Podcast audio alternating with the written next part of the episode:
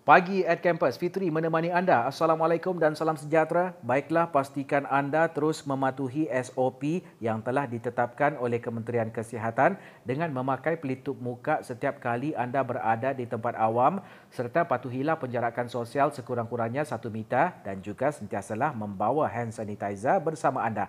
Bersama-sama kita membendung wabak COVID-19. Lindung diri, lindung semua. Baiklah, info di pagi at kampus hari ini adalah mengenai tiga destinasi menarik di negeri di bawah Bayu. Tahukah anda negeri Sabah sangat indah dengan bentuk muka buminya yang bergunung ganang.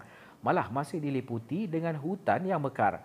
Selain dikelilingi Laut Sulu di bahagian timur lautnya, sementara Laut Cina Selatan di bahagian pantai barat dan Laut Kalabis di bahagian selatan.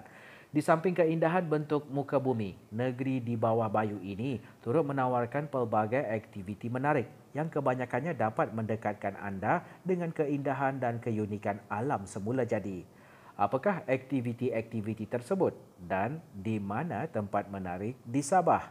Baiklah, berikut Fitri telah senaraikan tiga destinasi menarik di negeri di bawah bayu.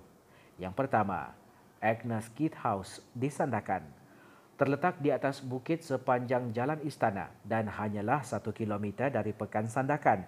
Ianya merupakan sebuah rumah yang telah diubah menjadi museum dengan nama Agnes Keith House. Siapa Agnes Keith ini?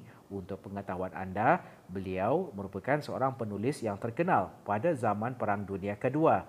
Salah satu buku yang pernah dihasilkannya Land Below the Wind pada tahun 1939 yang telah menjadikan bukan sahaja dirinya terkenal sehingga ke peringkat antarabangsa, malah buku itu juga membuka mata ramai tentang negeri Sabah. Menjejakkan kaki ke dalam rumah ini, anda dapat melihat bermacam barangan antik seperti mesin menaip, pen, buku, barangan hiasan, perabotnya dan banyak lagi. Anda juga dapat melihat banyak foto lama serta info berkaitan keluarga Agnes dari tahun 1873 sehinggalah ke generasi Keith terkini. Selain itu juga artifak perang turut dapat dilihat dan dipamerkan di sini. Seterusnya yang kedua, Taman Bukit Tawau. Taman Bukit Tawau merupakan sebuah tarikan alam semula jadi terdiri daripada lima buah sungai utama iaitu Sungai Tawau, Sungai Merotai, Sungai Kinabutan, Sungai Mantri dan Sungai Balong. Di dalam hutan ini, anda dapat melihat kekayaan floranya yang tidak terkira banyaknya.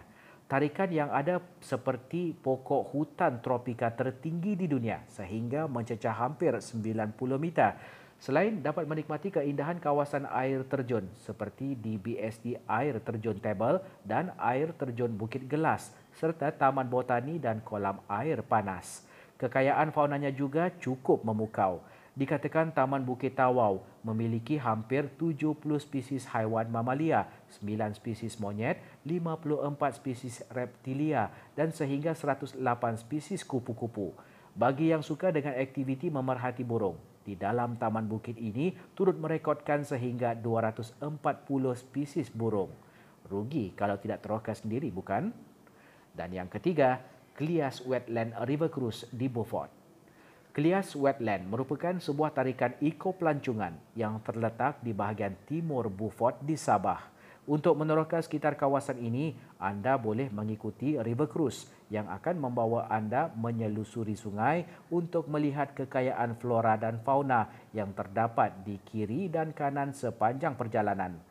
Sekiranya anda memilih untuk menyelusuri sungai pada waktu petang, anda dapat melihat suasana jelas sekitar hutan paya bakau yang menjadi habitat kepada pelbagai jenis hidupan liar yang cukup sinonim dengan Kepulauan Borneo seperti monyet Belanda dan orang utan.